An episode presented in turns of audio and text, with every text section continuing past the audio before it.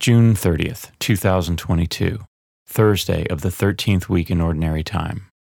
A reading from the book of the prophet Amos. Amaziah, the priest of Bethel, sent word to Jeroboam, king of Israel. Amos has conspired against you here within Israel. The country cannot endure all his words. For this is what Amos says Jeroboam shall die by the sword and Israel shall surely be exiled from its land. To Amos, Amaziah said, Off with you, visionary, flee to the land of Judah. There earn your bread by prophesying, but never again prophesy in Bethel, for it is the king's sanctuary and a royal temple. Amos answered Amaziah, I was no prophet nor have I belonged to a company of prophets. I was a shepherd and a dresser of sycamores.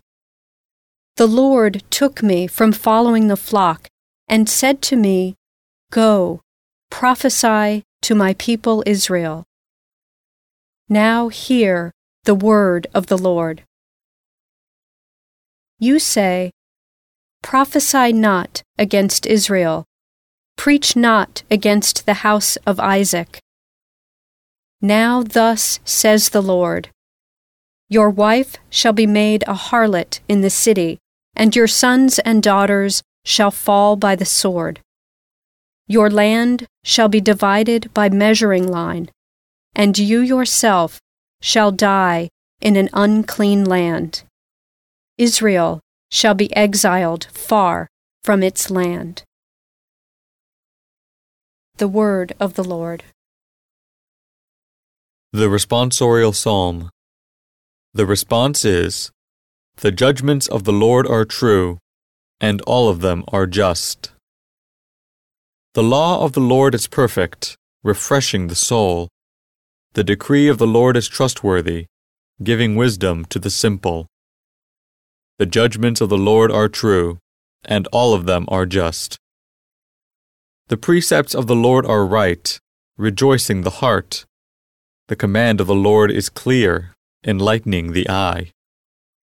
The judgments of the Lord are true, and all of them are just. The fear of the Lord is pure, enduring forever. The ordinances of the Lord are true, all of them just. The judgments of the Lord are true, and all of them are just. They are more precious than gold, than a heap of purest gold, sweeter also than syrup, or honey from the comb. The judgments of the Lord are true, and all of them are just. A reading from the Holy Gospel according to Matthew. After entering a boat, Jesus made the crossing and came into his own town. And there people brought to him a paralytic lying on a stretcher. When Jesus saw their faith, he said to the paralytic, Courage, child, your sins are forgiven. At that, some of the scribes said to themselves, This man is blaspheming. Jesus knew what they were thinking and said, Why do you harbor evil thoughts? Which is easier to say, Your sins are forgiven, or to say, Rise and walk? But that you may know that the Son of Man has authority on earth to forgive sins. He then said to the paralytic, Rise, pick up your stretcher, and go home. He rose and went home. When the crowd saw this, they were struck with awe and glorified God who had given such authority to men.